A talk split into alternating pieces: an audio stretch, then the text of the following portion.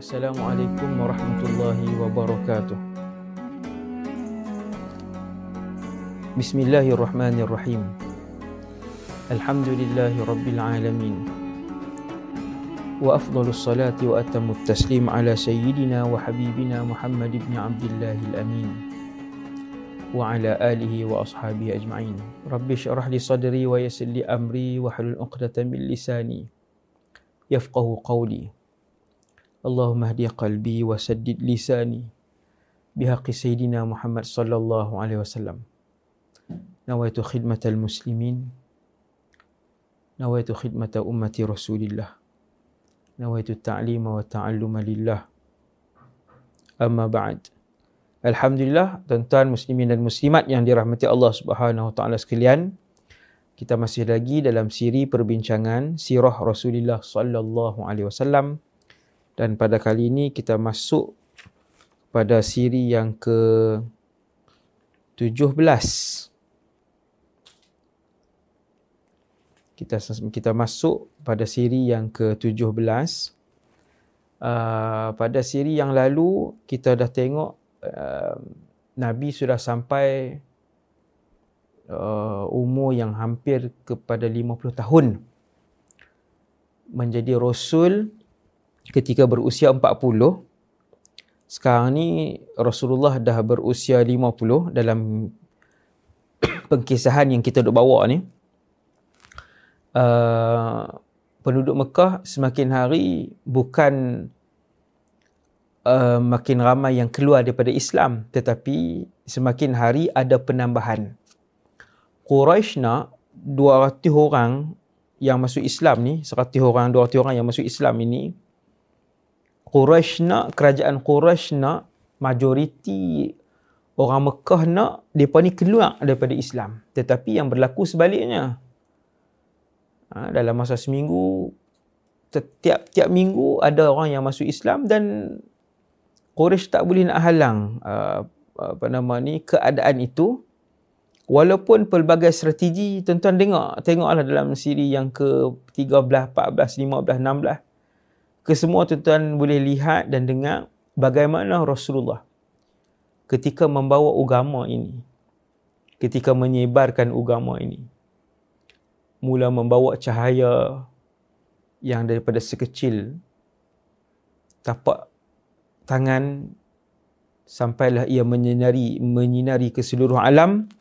Jadi usaha dakwah Nabi begitu berliku dan begitu susah. Ha? Nabi bukan diancam untuk dibuang kerja, dipindahkan tempat kerja tuan, bukan potong bonus.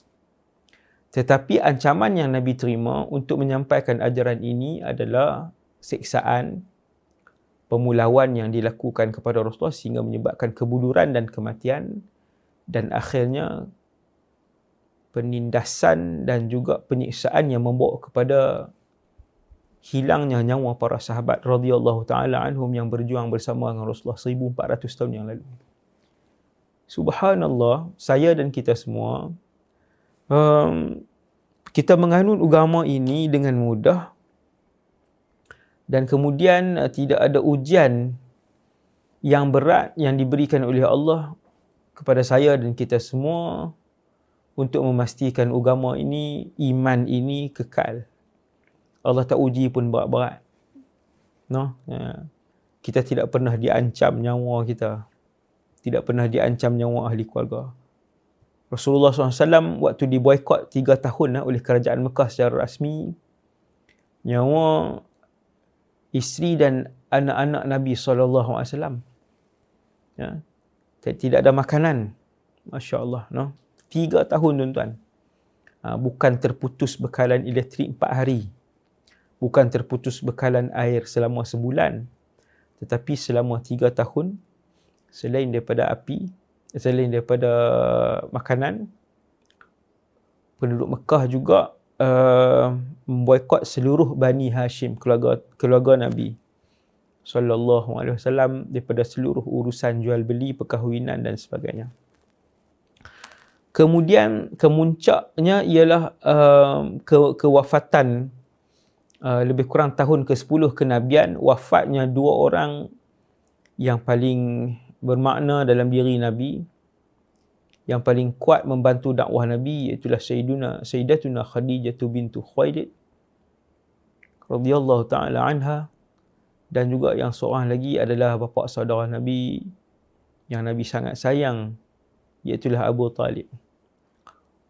Um, walaupun ada ahli keluarga Rasulullah Bani Hashim yang tidak Islam tetapi kesemua mereka mempertahankan Rasulullah sallallahu alaihi wasallam atas dasar kasih sayang dan atas dasar kekeluargaan. Hmm? Uh, dan kemudian akhirnya wafat kedua-dua orang besar ini yang uh, selalu mempertahankan Nabi sallallahu alaihi wasallam Quraisy semakin rancak menyiksa dan menindas Rasulullah sallallahu alaihi wasallam mereka tidak lagi takut untuk menyentuh tubuh Nabi nah Walaupun waktu tu uh, bapa saudara Nabi yang yang digeruni iaitu Sayyidina Hamzah uh, juga telah masuk Islam. Sayyidina Umar ketika ini telah pun masuk Islam. Akan tetapi kekuatan uh, kerajaan Mekah yang ramai uh, waktu tu mereka uh, orang kata kanak-kanak, orang tua-tua um, kesemuanya menyerang Rasulullah SAW sama ada dari segi ejekan, uh, apa nama ni menyakitkan tubuh Nabi dan sebagainya.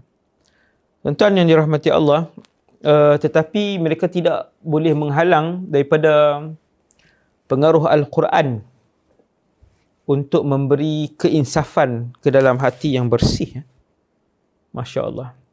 Quran yang ada di rumah saya, Quran yang ada di rumah tuan-tuan, Quran yang ada dalam gadget saya dan gadget tuan-tuan, tuan-tuan alunkanlah al-Quran itu um, daripada masa ke semasa. Ada masa kita alunkan tengok tempat yang sesuai lah kalau macam restoran tak sesuai kita pasang Quran. Sebab Quran ni quri'a al-Quran fastami'u lahu wa ansitu.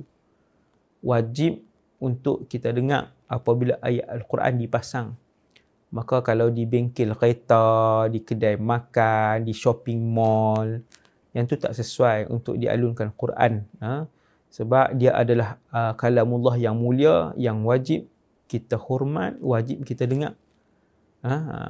Dan um, kalau ada tempat uh, yang sesuai, maka perdengarkanlah Al-Quran itu kepada orang yang bukan Islam kerana ia adalah mukjizat yang boleh masuk ke dalam hati siapa sahaja di kalangan umat Nabi Muhammad sallallahu alaihi wasallam.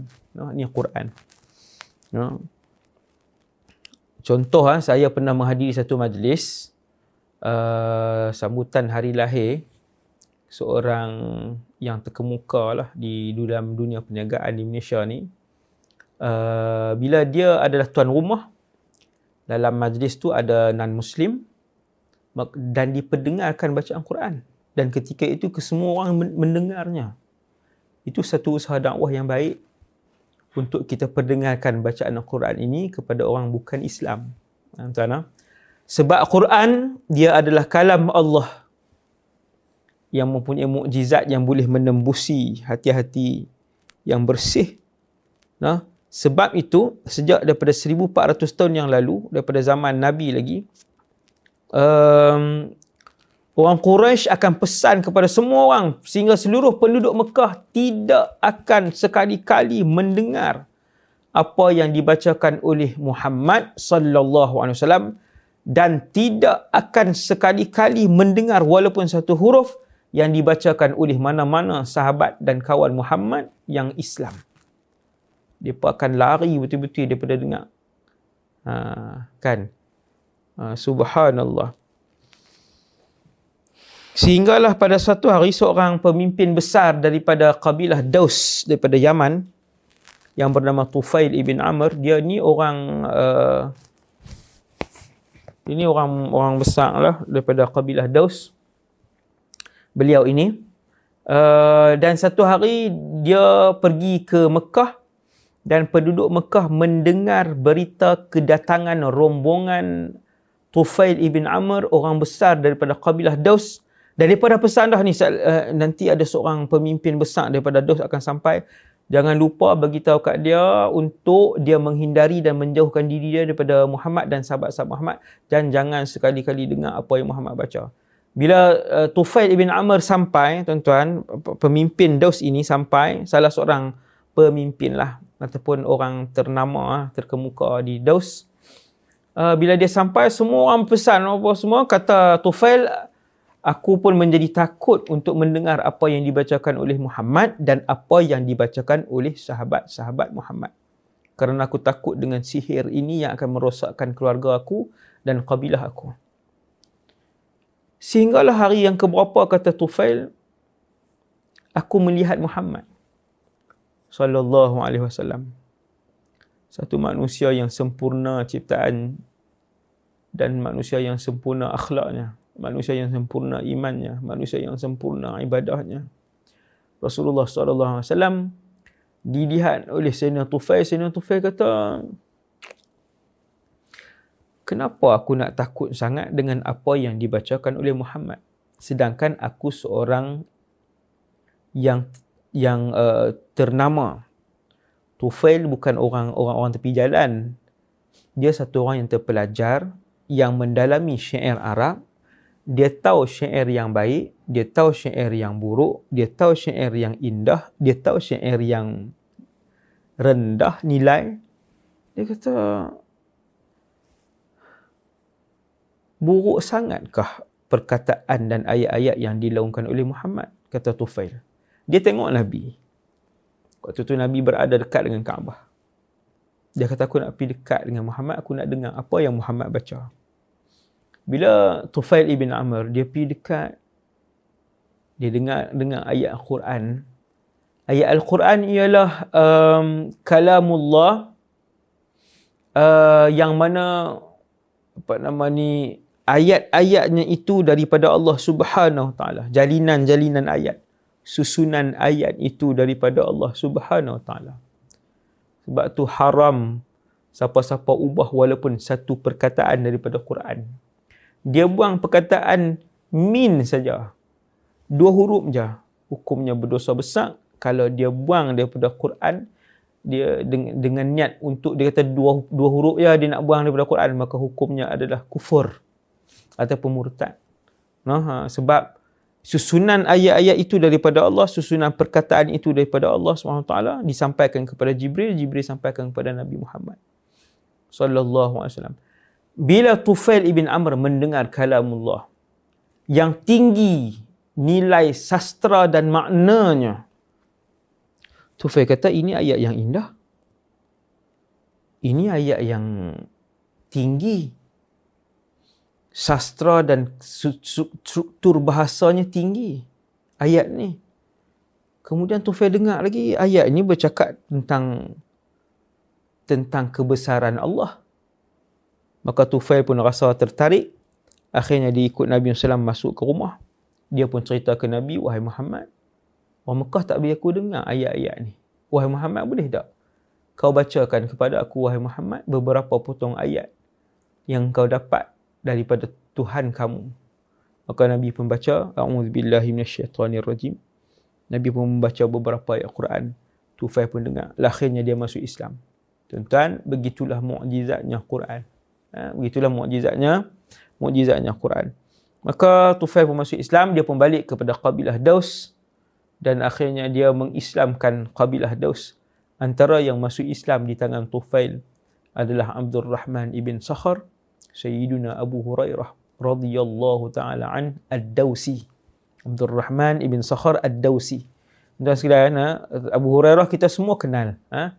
Sayyidina Abu Hurairah semua kita kenal ha, tapi bila sebut Tufail ibn Amr kita tak kenal nama Tufail sedangkan Tufail inilah yang mengislamkan dan membawa iman ataupun Islam kepada pangkuan uh, Sayyidina Abu Hurairah dan akhirnya Abu Hurairah pun masuk masuk Islam. Nah betapa besarnya pahala pahala Sayyidina Tufail.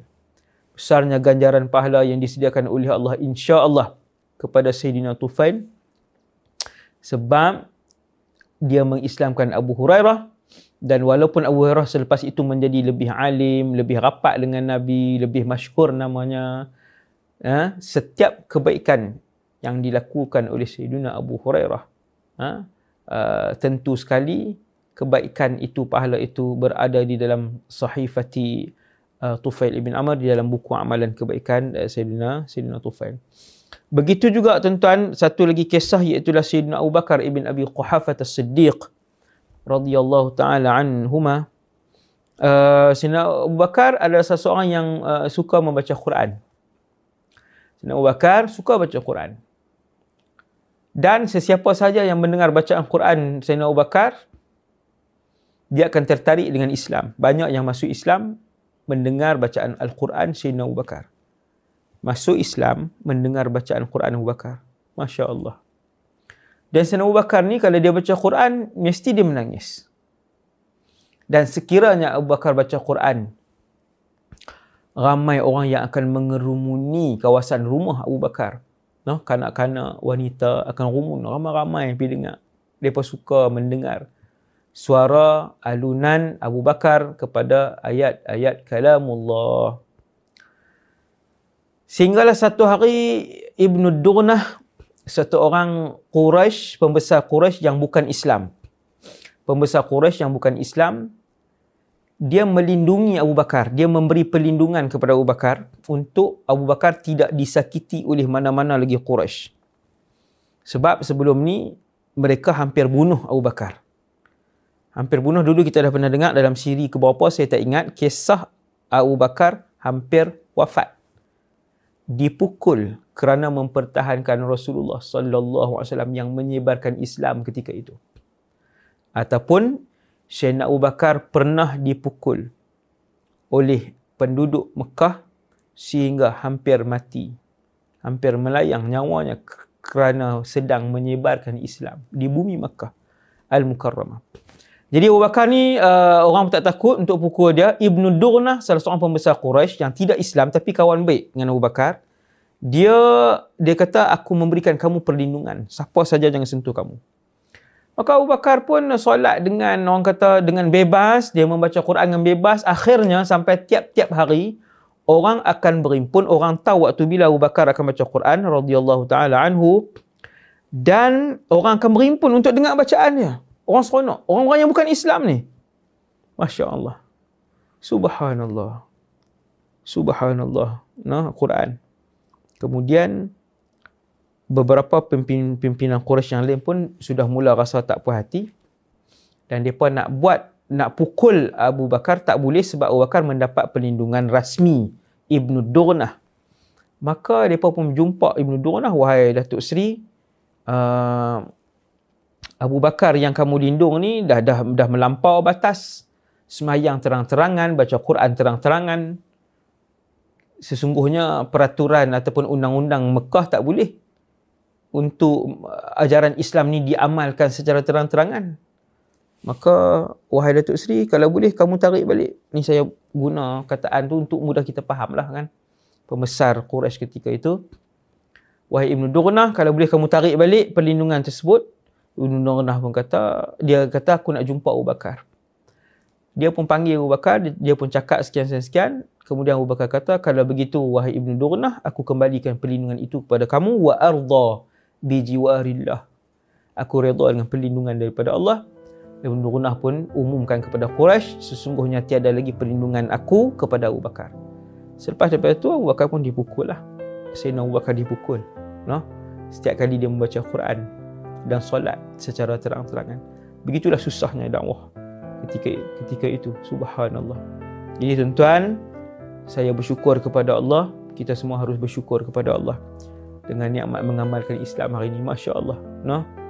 Dalam TV boleh ada kuliah masjid-masjid boleh dilaungkan syiar azan dengan terang-terangan masya-Allah no? Diadakan ceramah pengajian Islam di masjid-masjid surau bahkan ceramah di di di tempat-tempat terbuka pun dibenarkan alhamdulillah. Semua nikmat ini berterusan sehinggalah kita semua bertemu dengan Allah SWT wa sallallahu alaihi Muhammad wa ala alihi wasallam. Subhanakallahumma bihamdik. Asyhadu an la ilaha illa anta astaghfiruka wa atubu ilaik. Assalamualaikum warahmatullahi wabarakatuh